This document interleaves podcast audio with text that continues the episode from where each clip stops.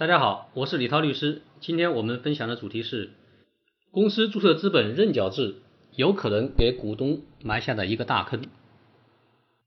由于二零一三年公司法修订，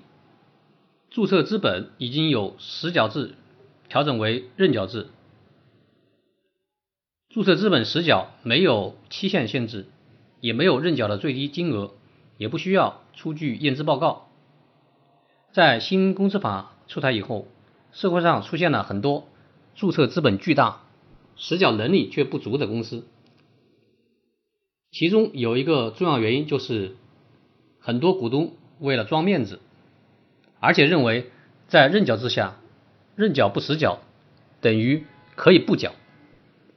但实际上，如果自己没有实缴的能力，而盲目的注册了一家注册资本非常大的公司，而且公司对外发生了债务，那么有可能股东要最终要承担赔偿责任。我们先来看一起实际发生的案件，这是二零一五年新公司法出台以后，上海市普陀区法院的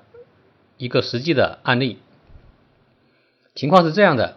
有一家投资公司注册资本两千万，实缴出资四百万，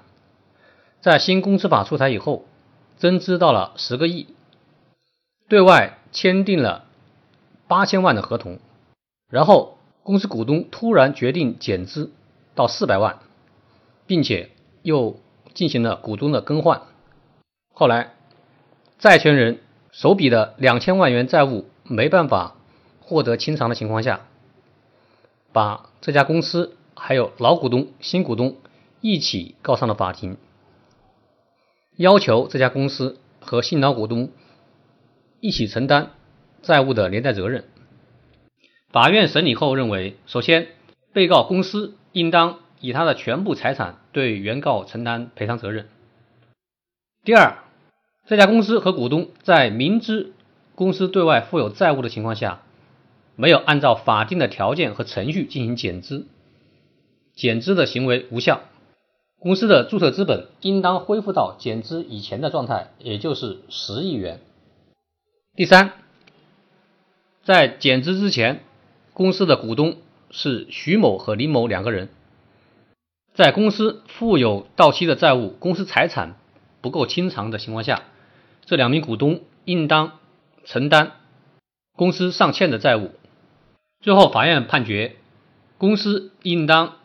向原告支付。赔偿款两千万元。对于公司不能清偿的债务，原来的股东徐某和林某在没有出资的范围内履行出资义务，承担补充清偿责任。下面我们对这个案例来进行法律上的解读。根据公司法的第三条，有限责任公司的股东以他认缴的出资额为限，对公司承担责任。请大家注意，这里讲的是认缴，而不是实缴。公司法司法解释二第二十二条也规定，公司解散的时候，股东尚未缴纳的出资，应当作为清算财产。公司财产不足以清偿债务的时候，如果债权人主张没有实缴出资的股东对公司的债务承担连带清偿责任的，法院应当予以支持。公司法司法解释三。第十三条也规定，公司债权人请求没有履行或者没有全面履行出资义务的股东，在他没有出资的范围内对公司的债务不能清偿部分承担补充赔偿责任的，法院应当予以支持。由此可见，虽然新公司法将注册资本由实缴制改为了认缴制，但是股东仍然是以认缴的出资额为限，对公司承担责任。在公司财产不足以清偿全部债务的时候，股东应当以他认缴的出资额为限，对公司的债务不能清偿部分承担补充赔偿责任。因此，虽然新公司法将实缴制改为认缴制，但注册资本并不是写的越多越好。注册资本写的越大，那么股东要承担的风险和责任就越大。比如有一家公司注册资本本来是一百万，大股东占百分之七十的股权，大股东应当出资七十万。后来公司经营不善，对外欠了一千万的外债。如果这家公司注册资本仍然是一百万的话，那么这个大股东只需要按七十万为限来承担责任，超出的部分就和他没有关系了。但是如果这家公司将注册资本虚增为一千万，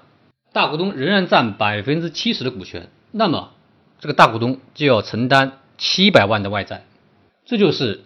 注册资本虚高会给股东造成的风险。最后，我再来回答两个在实际操作中遇到的问题。第一个，如果股东注册了一家一百万注册资本的公司，后来没有经营了，那么股东是否需要补全这一百万的注册资本？这就要分两种情况。第一种，如果公司没有外债，不想经营，想进行注销，由于公司没有外债，不会涉及补偿别人的损失问题，那么直接就走正常的注销程序就可以了。第二种情形，如果公司有外债，股东不想继续经营了，那么就需要先把欠的外债补上，然后再来办理注销登记手续。第二个问题，注册资本应当怎样使用才合法？公司的注册资本是属于公司的钱，而不是属于股东的钱。公司可以用来日常经营、发放员工的工资、进货、购买各种设备等等。但是要注意，公司的注册资本不能再随意支出，归股东个人使用。如果公司需要向个人打钱，必须要有相应的发票报销，或者走工资、劳务费用、奖金等合法的形式，否则股东不仅可能会承担民事责任，而且还有可能涉及刑事责任。最后小结一下，新公司法将注册资本由实缴制改为认缴制。只是在公司成立的时候不需要一次性的实缴出资到位，但是股东对外承担的责任并没有减少。如果公司的财产不足以清偿对外债务的时候，股东要以他认缴的出资额为限，对公司承担补充赔偿责任。因此，公司的注册资本并不是越大越好，要符合自己所在行业和公司的实际情况。还有股东自己实际的支付能力。本期节目就到这里，我们下期再见。